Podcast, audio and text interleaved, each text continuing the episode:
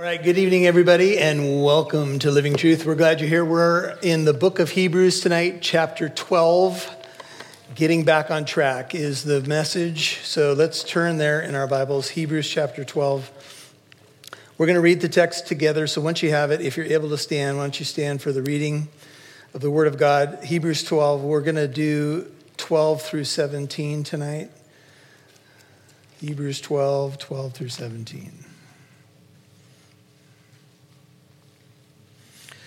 Therefore, strengthen the hands that are weak and the knees that are feeble, and make straight paths for your feet, Hebrews twelve thirteen, so that the limb which is lame may not be put out of joint, but rather be healed. Pursue peace with all men, and the sanctification with which, without which no one will see the Lord. See to it that no one comes short of the grace of God, that no, no root of bitterness springing up causes trouble, and by it many be defiled. That there be no immoral or godless person like Esau, who sold his own birthright for a single meal. For you know that even afterwards, when he desired to inherit the blessing, he was rejected. For he found no place for repentance, though he sought it. He sought for it with tears. You can have a seat. Thank you, Father, for this section of Scripture, and as we look at it, it is really a continuation of the theme of discipline, and we know we have a loving Heavenly Father. As we address you right now, we address you as our Heavenly Father who loved us so much that you gave your Son for us, and you've made us co-heirs with Christ, and yet at the same time, we know that in the ministry of the Holy Spirit and in the ministry that you have toward your children, one thing that you do do as a loving father is you discipline us because you love us. In fact, it proves our sonship and that we're sons and daughters of the Most High God when we are disciplined. And we learned last week from Pastor John that when you discipline us, you do it for our good, that we might share your holiness. And Lord, we have such a long way to go to share your holiness. And so we know that probably more times than we might imagine, you're doing some disciplinary work in our life, not, not to beat us up, but to make us better, to make us more like you. We need discipline, Lord. We all know we need it in life, and we all know in the spiritual realm how much more do we need it. And yet it's not fun, and, and the reality is that sometimes uh, we don't even know how to respond to it. And tonight we're going to learn how to respond rightly to the discipline of God. What do we do after we get a spanking, as it were?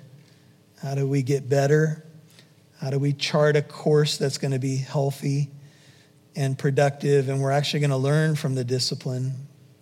These are all very important topics, Lord. And so we're going to ask for the help of your Holy Spirit as we move through the text. We'll pray right now together with one heart for application, for ears to hear, and that tonight, because we've been here, we'll be a little bit more like Jesus. It's in his name, holy name we pray, and all God's people said, amen. So in two thousand nine, I had the privilege of teaching this section of Scripture. I called it Responding Right to God's Discipline, or Responding to the Discipline of God. And maybe it's not something that you've thought about before, but you know, if we got disciplined growing up, or maybe you got disciplined at work, maybe you're in a context where you get written up or something like that. You know, that can be a hard thing when you get corrected and all of a sudden, you know, uh, you're not kind of measuring up to the standard, and now something happens. You get called out, and now you got to figure out, what do you do? And uh, I know in my history as of working, I got fired from one job in my whole working career. It was from a church. No, I'm just kidding. It wasn't, it wasn't a church. You're like, oh no, really? We want that backstory. No, it was a pizza place. Now, I had grown up working in my uncle's pizza parlor, and I was managing the place at sixteen years old, and I knew the business pretty well, but I got hired at this other place a couple years later, and I have to admit, I was kind of dogging it. I was not motivated. I was not doing what I was supposed to do. They wanted me to multitask, and I wasn't doing it, and they canned me. And it was a pretty rude awakening, and it was kind of like, oh, okay, now what do I do now? I got fired from a pizza place. I mean, that, you know... it's a fairly low place to be in life, you know. But anyway, So that's your that's your pastor's history, if you ever wondered. No, that's not all of it. I was a teenager at the time, but but it does make you think, like, okay, now what? And of course, you know, if you were here last Wednesday when we were talking about, Pastor John brought up a father's discipline, assuming that you had a good father, good mom. You know that discipline is part of what they're supposed to do. If you're without discipline, you're going to be in trouble. But even for parents trying to balance loving discipline, encouragement, you know, balancing encouragement with discipline is, is not always easy. It can be a tricky thing. But God is very good at what he does, and he knows when we need to be disciplined and why we need to be disciplined. And we learned last week from these final couple of verses, if you peek back uh, in the um, immediate setting of, uh, just go back to verse eleven, the writer says, all discipline for the moment, the short term, if you will, seems not to be joyful. And we'd all say amen to that. But sorrowful. Yet those who have been trained by it afterwards, it yields the peaceful fruit of righteousness. So in the verse right before that, it says, our parents disciplined us, our fathers for a short time as seemed best to them. But God disciplines us for our good, notice, so that we may share his holiness. When I had first become a father of three boys, you know, three boys are pretty rambunctious, and they're all in their twenties now, but trying to balance loving discipline uh, was new for me. I was a new dad. And so I would turn on Focus on the Family and Family Life Today, and I would try to learn how to discipline and how to understand my children's different personalities and what to do. And one thing I did learn is after I did discipline them, and it was per- pretty rare, but when I had to give them a little spanking or something and they cried, I was taught to hug them and, first of all, set a very clear boundary, like, if you do this again, you're going to get a smack or you're going to get a little spanking, and the eyes would be big. And and then if they crossed the line, I had to follow through, because we've all learned that consistency is very important. And so, you know, we'd often have some tears, and then I would hug the boys and I would say, I love you. Do you know why I disciplined you? Yes, you told me not to do it, and I did it. Oh, yes, you did. They start shaking and all, all that stuff. Okay, now let's learn from this, and let's let's move on and don't do that anymore. And it was often a sweet moment, even though the discipline was hard and the tears, you know, as parents, you never want to see your kids crying and stuff like that. But it could be fruitful because it was balanced with love.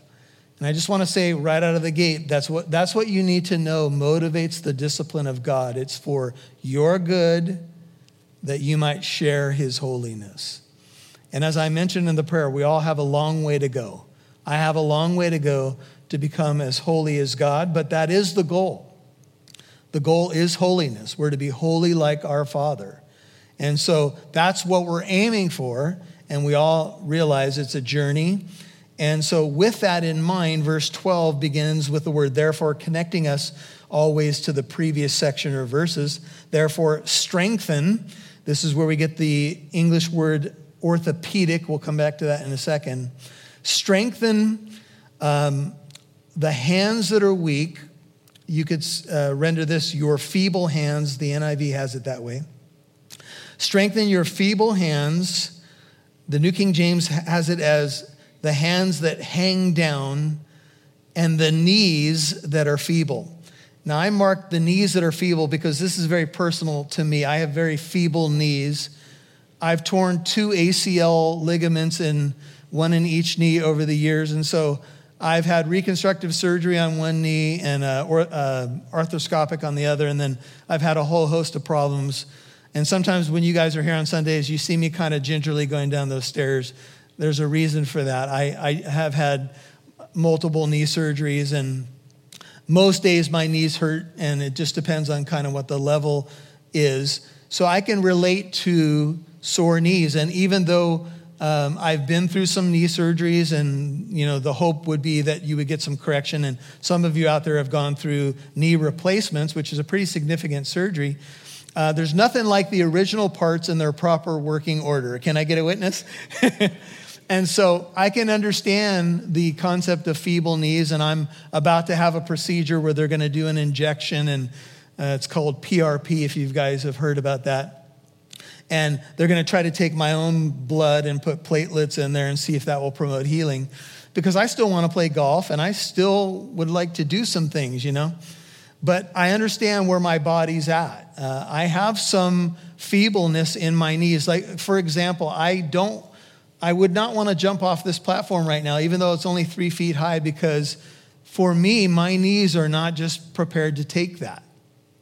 So the question becomes, when you have a weak part of your body, how do you make it stronger? This is basically what the um, writer of Hebrews is saying, if you're taking notes. Whenever you have a weakness, and uh, a lot of you have some history in athletics, so I think you'll you'll catch what I'm saying here. If you do a workout routine, uh, the old saying is, friends don't let friends skip leg day.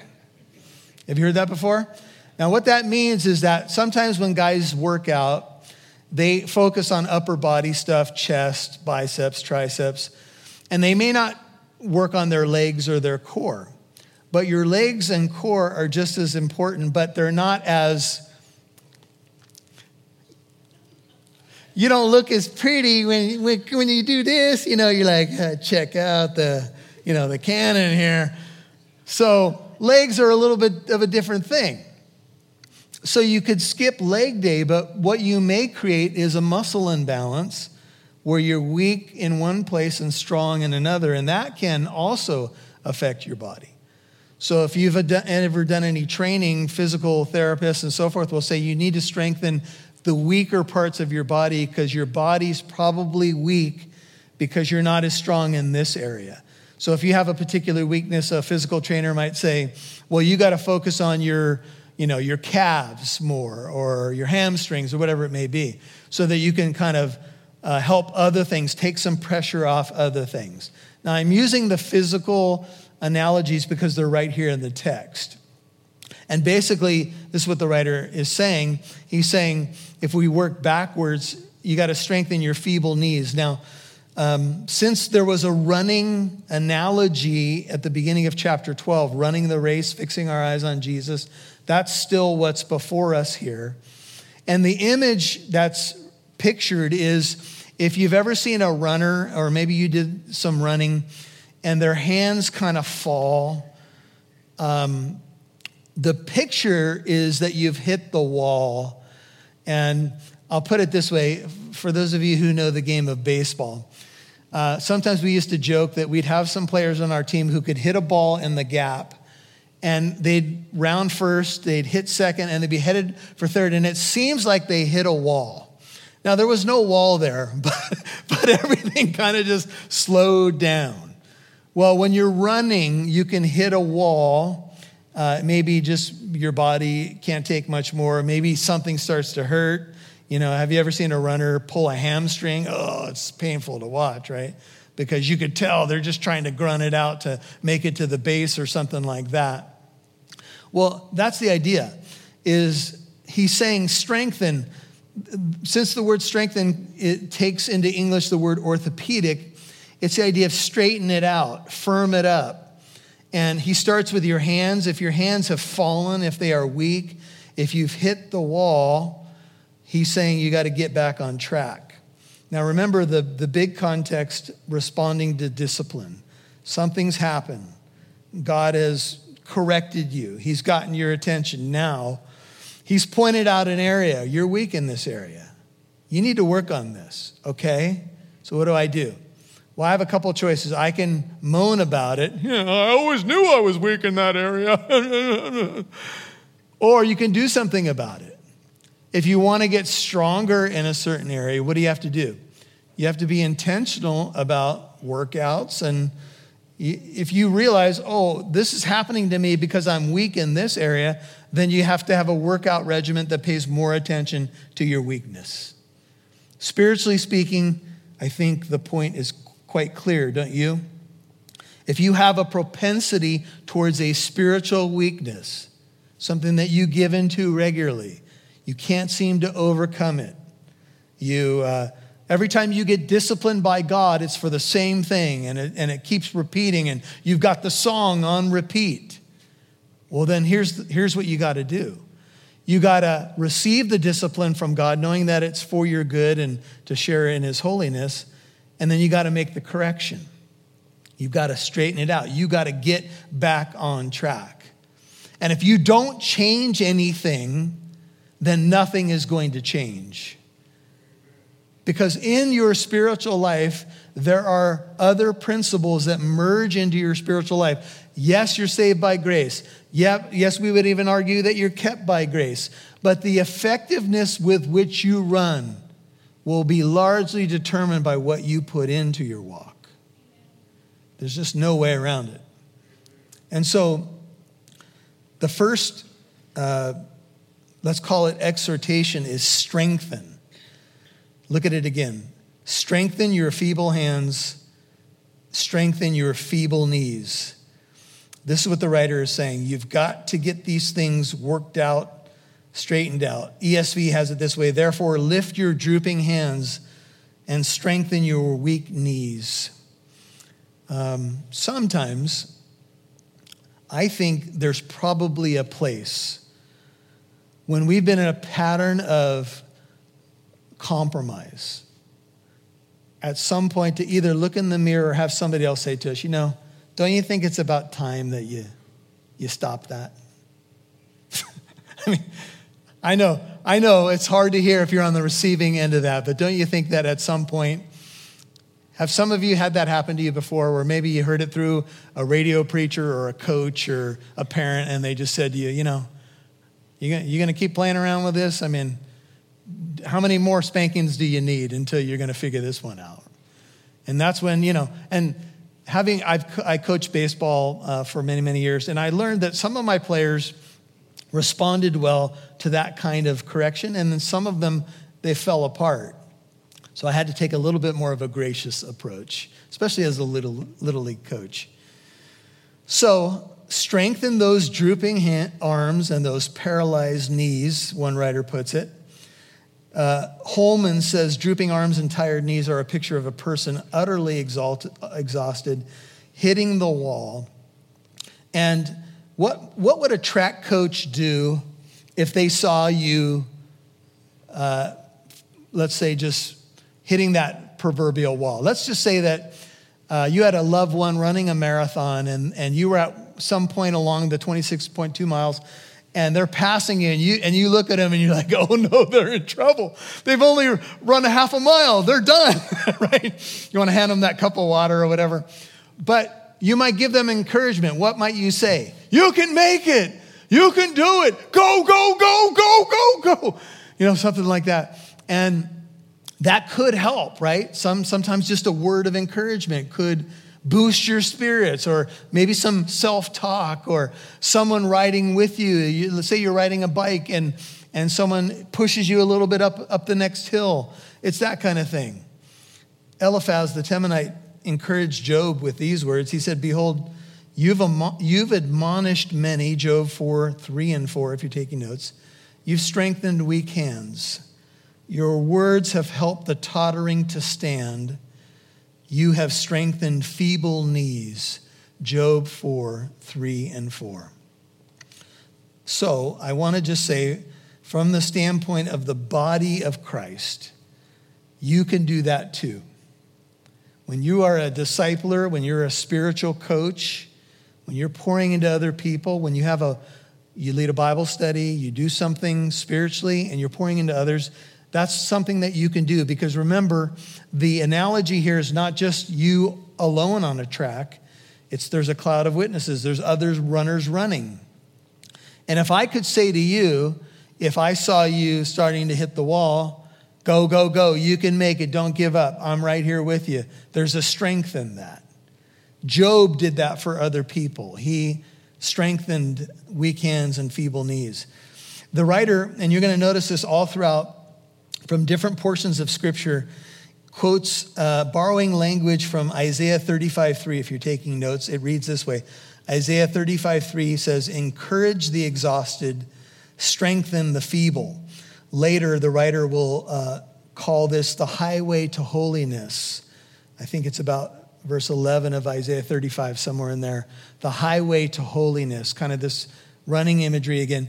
And you may remember, if you were here on Sunday, that Jesus quoted Isaiah thirty-five to show John the Baptist that he was the Messiah, and he was strengthening feeble body parts, and his words were meant to strengthen John the Baptist in prison.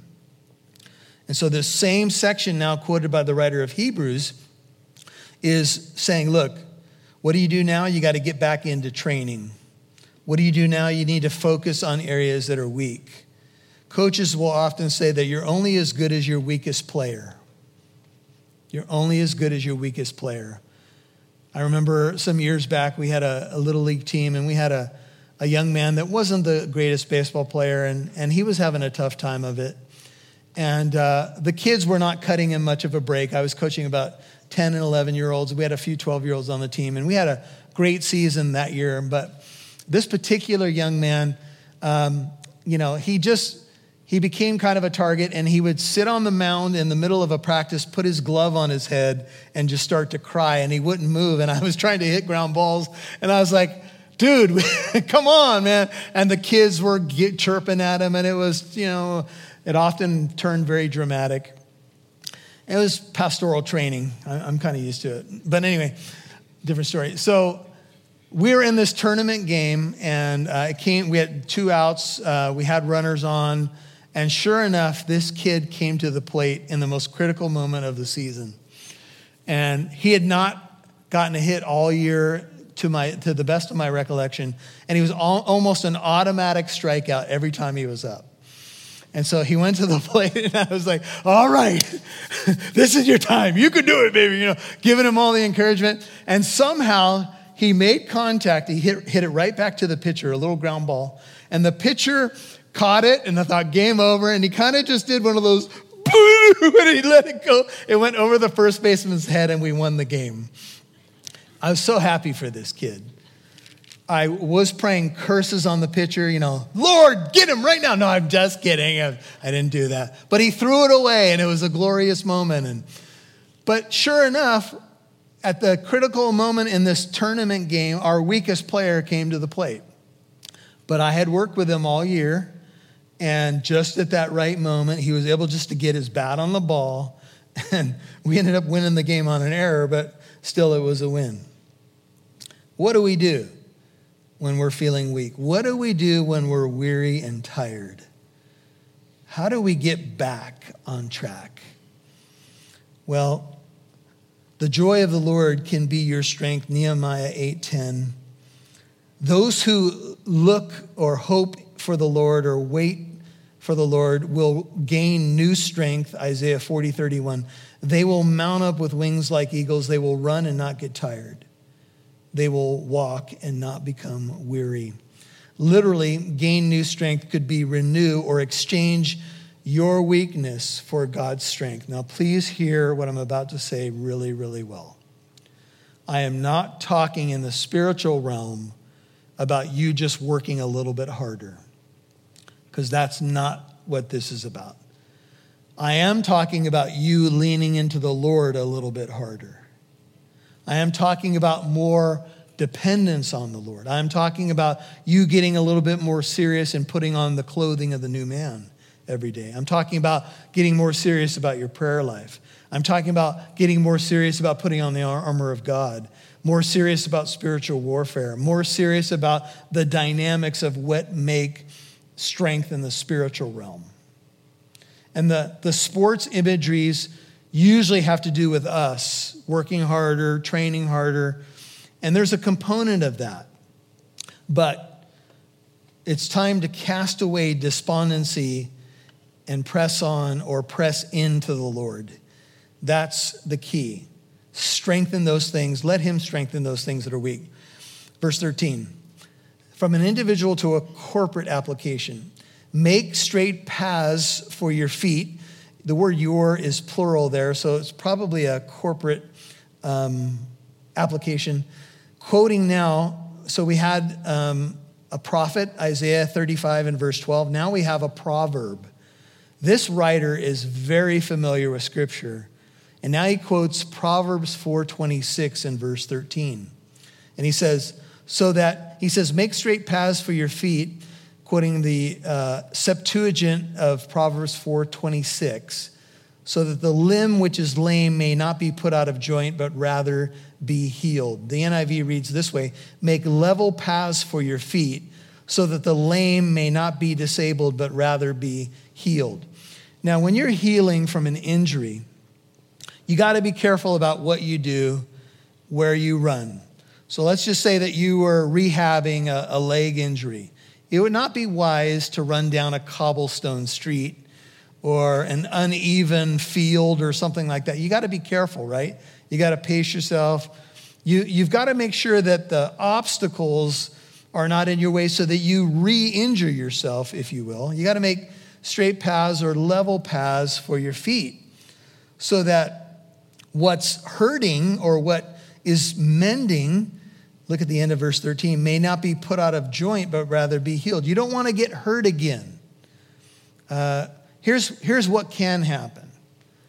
Sometimes you have an athlete, he gets hurt, he goes on the disabled list, and they and he rushes back too quickly, and he's not ready.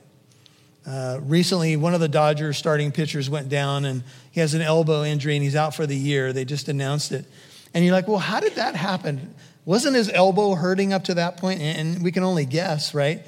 Maybe they're so focused on keeping their starting job. It's so competitive. Who knows? Sometimes, you know, these guys get these Tommy John surgeries. You guys familiar with that? Where they repair a tendon, you know, in your arm. It's happening younger and younger. Some baseball pitchers have had two or three of these. Well, it takes you like two years to come back from that thing, a year and a half, two years. And if you rush coming back and you snap it again, it ain't going to be pretty. Here's a principle. If you've just gone through a time of discipline and, and you got an area or two of focus where, you know what, I got to get stronger there. Don't think just because you did push-ups for a week, you can enter a contest. All right, that's it. I'm good. I'm going to I'm going to be in the powerlifting, you know, finals. No, you're not. Just try to do twenty-five push-ups now instead of, you know, fifteen. Pace yourself. In the spiritual realm, you don't want to get ahead of yourself too quickly, because if you do, you might get hurt again. I told you guys this story, but it's worth repeating at this point. I, I got hit in a slow pitch softball game in the nose. I was sliding into home plate. The catcher grabbed the ball at the backstop, you know, just flung it, and it caught Pastor Michael's nose and rearranged my nose, and it will explain a lot to you guys of what's happened right here. But anyway, and I remember, long story short, I was driven home from Orange to Corona in a Jeep with gauze up my nose and not feeling really well. And this Jeep, you felt every bump on the ninety-one freeway. I was like, in this Jeep. And I was like, there must be a better vehicle after you've just broken your nose and had it, you know, relocated and then put back in place. Could have been a better vehicle. I don't know what the Lord was trying to show me there, but anyway, I was disabled and then more disabled. So you want to do things that will promote healing. So you got to be careful where you walk. You got to be careful what you're ready for. Example, let's say that someone comes out of uh, addictions to drugs and alcohol. And let's say an evangelism team is going to go witnessing at a place where that stuff is present. Should that person be there? Probably not. Now, could they come to a point where maybe they would be strong enough to handle that after some years? Do you know that they say that, this is what I've heard, that you don't overcome an addiction for at least seven years of not doing that thing? And sometimes we overcome something for a weekend and we think we're ready to conquer the world. And we got to be careful, because we have an enemy that's very clever. And sometimes we just get ahead of ourselves. And so the writer, quoting from Proverbs four twenty-six, here's how it reads. It'll be familiar to a lot of you. Watch the path of your feet. He's quoting actually the Septuagint, the Greek version of the Old Testament. Watch the path of your feet, Proverbs four twenty-six, and all your ways will be established. Do not turn to the right nor to the left. Turn your foot from evil. That's Proverbs four twenty-six, twenty-seven. Proverbs four twenty-five says, look, let your eyes look directly ahead. Fix your gaze in front of you. Proverbs four twenty-three, just before this, says, watch over your heart with all diligence, for from it flow the issues of life, right? So run on level ground. Uh, don't re-injure yourself. Don't dislocate. Since it's a collective uh, plural, James five sixteen comes to mind. Therefore, confess your sins to one another and pray for one another so that you may be healed. The effective, fervent prayer of a righteous man can accomplish much. Proverbs three, five, and six tells us to trust in the Lord and not lean on our own understanding. In all our ways, we're to acknowledge him. And what will he do? He will make your paths straight. So that's a lesson, right? I lean more on him. I'm in that process of healing, and he's going to do the work, and uh, he's going to refresh my soul and strengthen me. Next exhortation in verse fourteen. Pursue peace. Okay, I've learned a little bit about healing, but what do I pursue? Well, pursue peace. Remember, um, peace was mentioned in verse eleven. After we're disciplined, notice the end of verse eleven, it will yield the peaceful fruit of righteousness. Verse fourteen says, pursue peace. What do I do when I want to get stronger in my spiritual life? I, I need to pursue peace with all men. And the sanctification, that could be holiness, that connects to verse twelve. God disciplines us so that we might share in his holiness. Pursue peace with all men and the holiness without which no one will see the Lord. Now that's a wow. Without holiness, no one will see the Lord. Now every student of the Bible should ask, what does that mean? And how much holiness is required to see the Lord? Well, remember, you are given the holiness of Christ once you become a Christian. You have the righteousness of Christ. But the Bible also calls for practical holiness. We'll come back to that in a second. You need a spiritual workout plan. What is that spiritual workout plan? It's to heal. It's to get better. It's to pursue some things. And one of the things that you pursue is peace. Go back to the race imagery. What should I be chasing in the race? In this case, it's peace. I should pursue it. What does that mean? Well, since it's a horizontal piece, it means if I have broken relationships, if I am mistreating someone in my life, a brother or sister in Christ, that may be why God is disciplining me. And if the big backdrop of the text is how to respond to God's discipline, if Daddy spanked me and basically he said, you are not treating this person right and you're offending me and I take that personally and I'm going to spank you for it, and he's got your attention, now what do you do? Well, practically speaking, you've got to try to mend that relationship because you're not going to run better until that's settled. Now our writer quotes from a psalm, Psalm thirty-four, fourteen. Our author's love and knowledge of Scripture shines through this entire section. Psalm thirty-four, fourteen puts it this way. Depart from evil and do good. Seek peace and pursue it. The eyes of the Lord are toward the righteous, and his ears are open to their cry. If you have enmity in, in a bunch of relationships and you think that you're going to be spiritual, spiritually healthy, you are mistaken. You cannot say that you love God and hate your brother. Can't. Now, you, you and I can all have some relationships that could be better. As much as it depends upon you, live at peace with all people. Romans twelve, eighteen, as much as it depends on you. So if you hit the ball to the other person and they're not playing ball, okay, you do the best you can, but you got to hit the ball. If you haven't hit the ball, then you're not pursuing peace. So essentially what I see here is God is saying, look, In the in this little Hebrew church, there's probably some division, and it could be over theological debates. It could be over people who have backslidden or apostatized. That's the background of, background of much of the book. And so relationships are probably broken within this church. And it has caused people to slow down.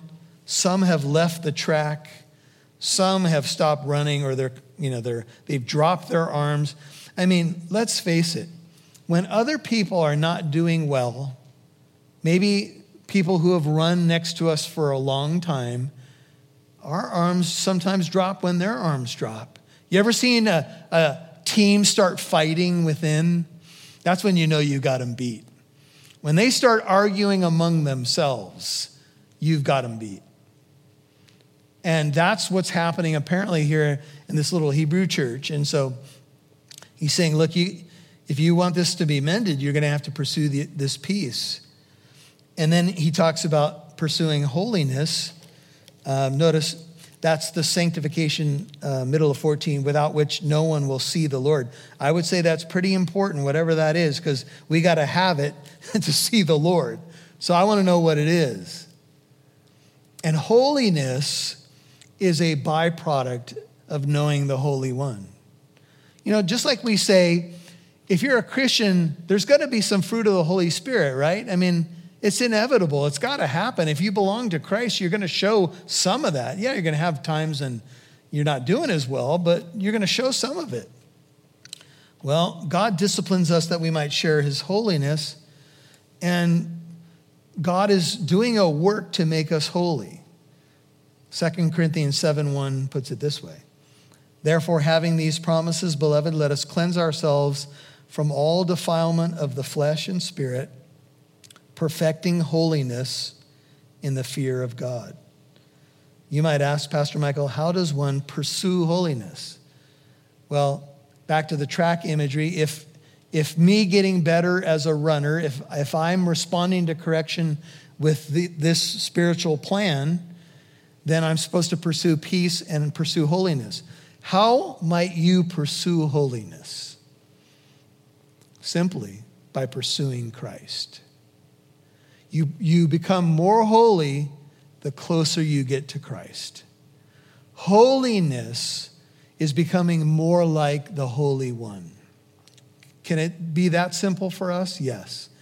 Because I know as an American, I start thinking of, of a list. Okay, if I do this, this, this, this, and this, and I can check my boxes, then I'm, I'm a holier person, right? Well, maybe. But I think it'd be just much more simple if you just get closer to Christ. You fix your eyes on the author and perfecter of your faith, right? Blessed are the pure in heart, they shall see God. Blessed are the peacemakers, they shall be called sons of God. Who may ascend into the hill of the Lord? Who may stand in his holy place? He who has clean hands and a pure heart. How do I get that?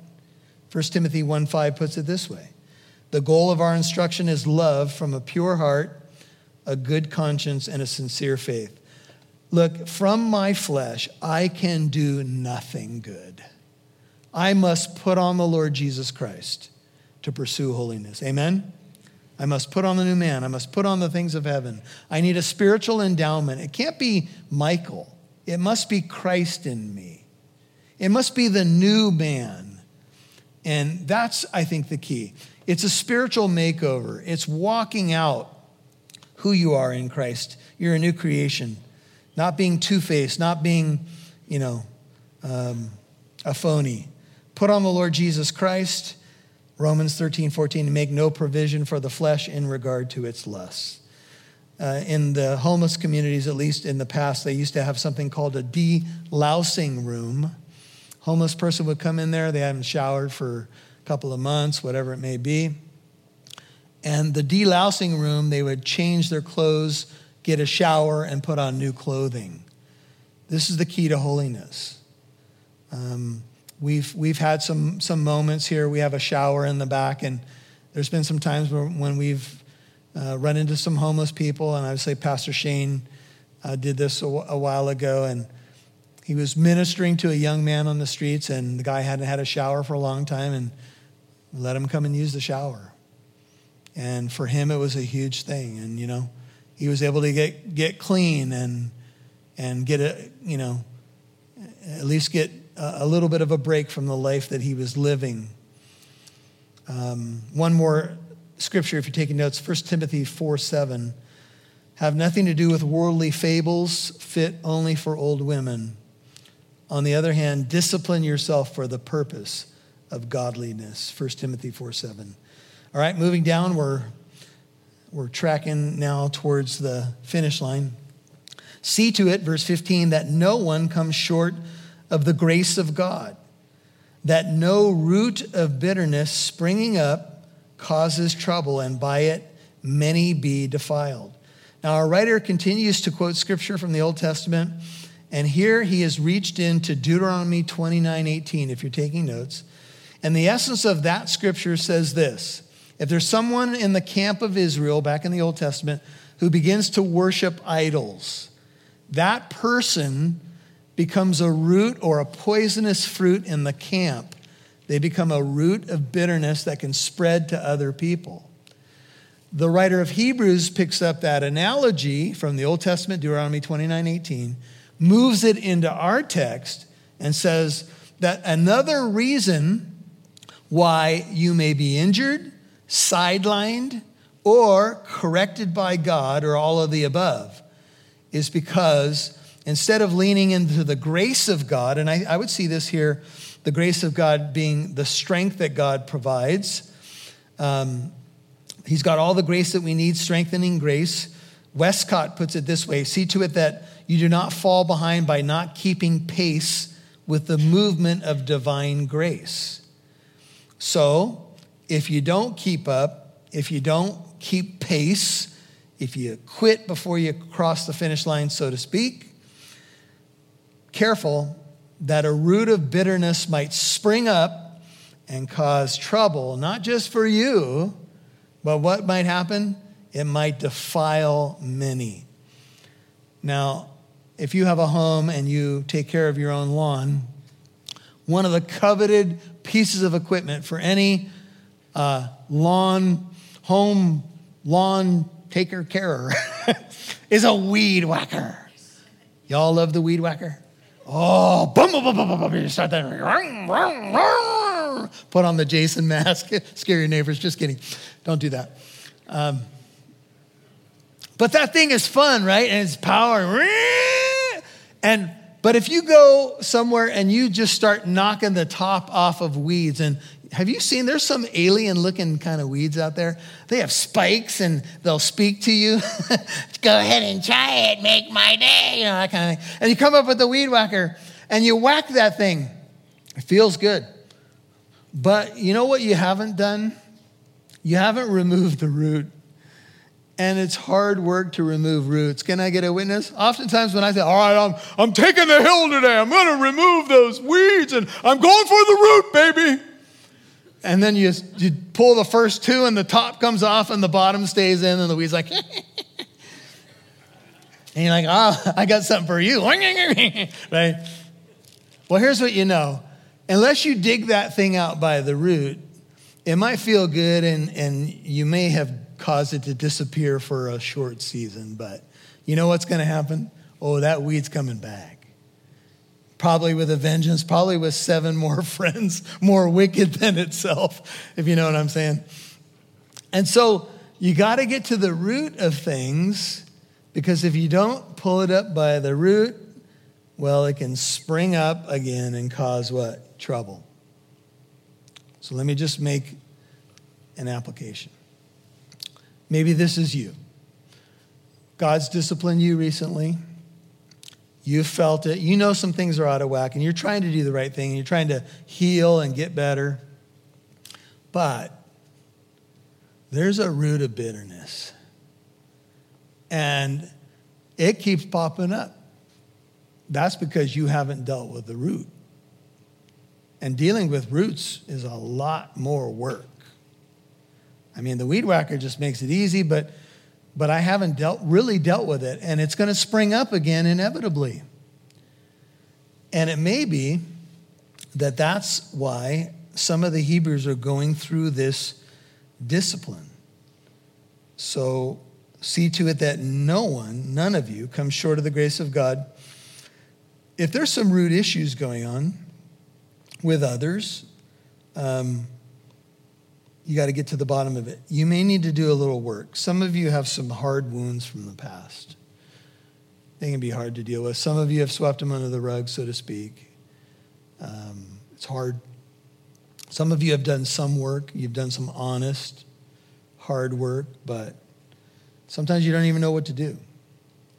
And, you know, I, I'll credit Pastor John as he walks in the back door that he, he will talk a lot to people in counseling because he comes from, you know, having a background in addiction ministry and training that, you know, you got to deal with some roots. Some things need to come into the light before you can truly be healed, or you're going to keep limping in this area. It's going to grow back, and it may be poisonous. And so dealing with root issues, um, challenging, but doable. Usually starts with just being honest with yourself and God, and then going from there. Um, I think I'll leave that there, but uh, someone once said that bitterness is like drinking poison and waiting for the other person to die. It just hurts you if you have a root of bitterness. And it's and there's not always easy answers. There's not a formula for every situation. But I'll just say that that could be why you're stuck in a pattern. Okay, we're going to end with a face that will be contrasted with the great hall of faith in Hebrews eleven. Remember, we had the cloud of witnesses, and Elijah taught us about that great cloud and all those great names from Abraham and David and others. Well, now we're going to get a face on the negative side, a negative example, someone who didn't really run well. See to it that there be no immoral or godly person like Esau, who sold his own birthright for a single meal. Now the writer pulls from the life of the patriarchs from the book of Genesis. You can write down Genesis twenty-five, thirty-three, and thirty-four. And Genesis twenty-seven, thirty-four, the life of Esau. Esau was the older twin brother of Jacob. Jacob became the, the head of the nation of Israel. And Esau, being born first, had firstborn privileges to most of his father's estate and all that went with that. But he came back famished from hunting one day, and Jacob had whipped up some nice hearty stew. And he said, ah, hey, give me that stew. What are you giving me for? Uh, I'll give you my birthright for that stew. And he, and he gave his birthright away. Now, you got to understand, a birthright was basically your entire inheritance. As the firstborn, you got most of the stuff. And he gave it away for a bowl of hearty man stew. How dumb can you be? Now, Esau was known to be big red. He was a hunter, outdoorsman, apparently, about as sharp as a basketball. I'm not sure. Anyway, that was sort of a joke. You guys didn't appreciate that? Anyway, so big red came in, but here's the spiritual principle. All the people in the hall of faith took a long-term view. Moses, Abraham, they were looking to the promises from afar. Moses suffered temporary discomfort for the reward. He didn't want to be called the son of Pharaoh's daughter. He didn't want to, you know, uh, have all the pleasures of Egypt, the passing pleasures. He went out and suffered with the people of God, took the reproach of Christ. Everybody with me? He took the long-term view of faith. What did Esau do?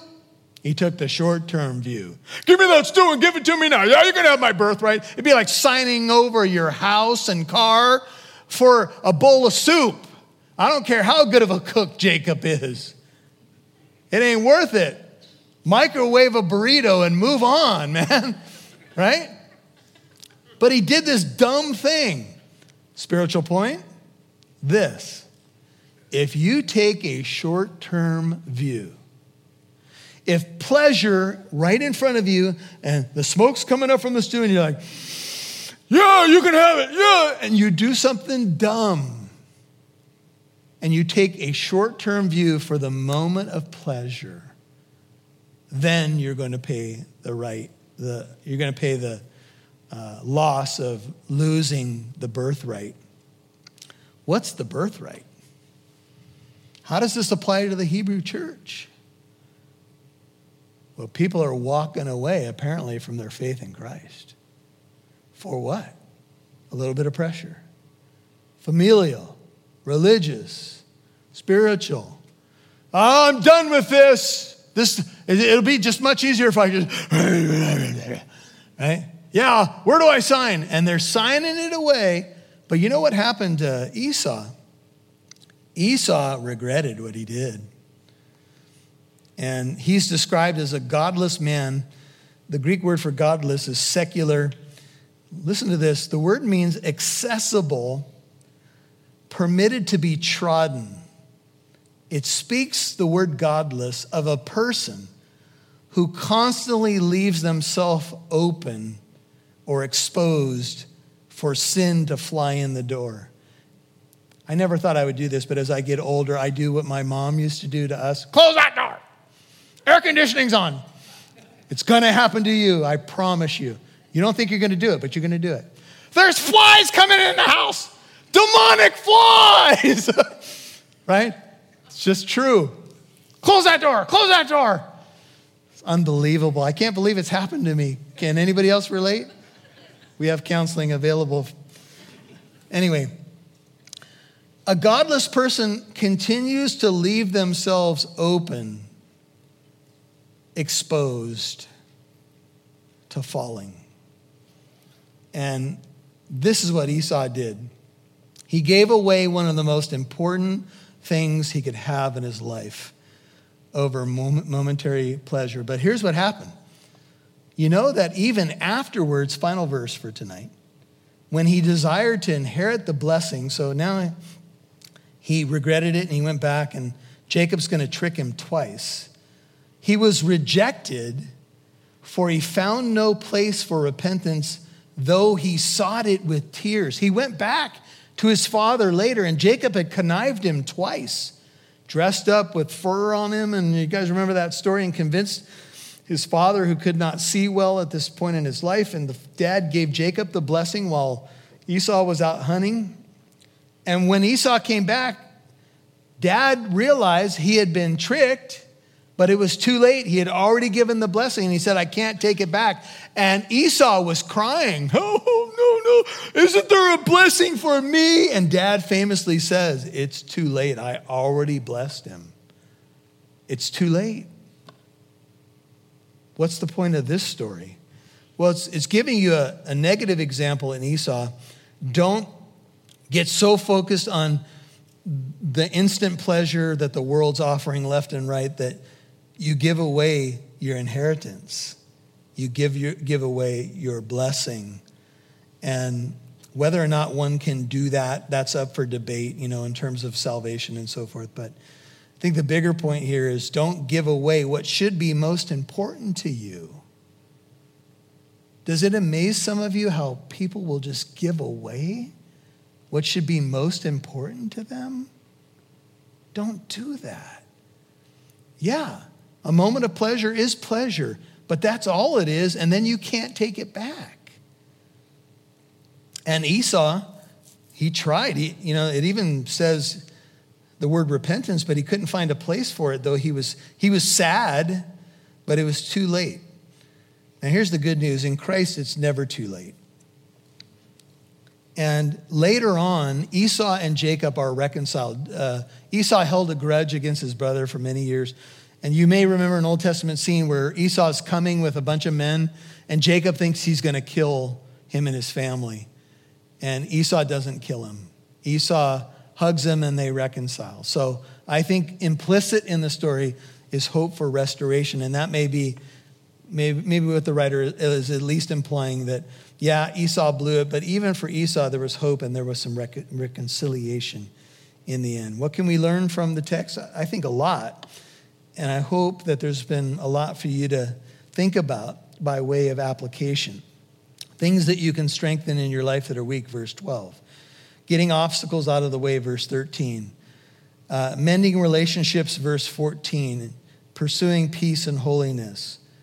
Um, leaning into the grace of God so that you can have the strength that you need. Getting rid of um, roots of bitterness in your life so that you you don't defile yourself and others.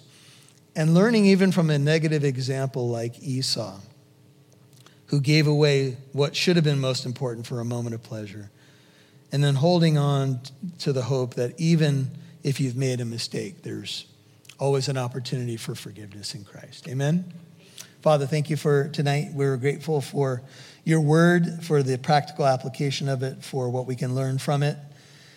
I pray tonight that those who may not know Jesus as Lord and Savior yet would trust in him and him alone for their salvation. I pray that they would cry out to the one who came on that rescue mission, died on the cross, rose from the dead, and will give us forgiveness of sin and his righteousness. Thank you for the great plan of salvation, and thank you for the journey of sanctification. We want to run this race well. We realize sometimes you discipline us, but when you do, it's for our good that we may share your holiness. And I pray that indeed we would become a little bit more like Jesus because of what we've experienced tonight. We lay our lives afresh at your feet. We ask for your help in our journey of sanctification, and we and we ask for strength um, wherever you would help uh, ask us to uh, do something practically tonight that jumped off the page. Help us to follow through, to work on those weak areas, to do that mending, to do whatever we're called to do, and help us to do it by the grace and strength found in Christ and in the power of the Holy Spirit. In Jesus' name I pray, amen.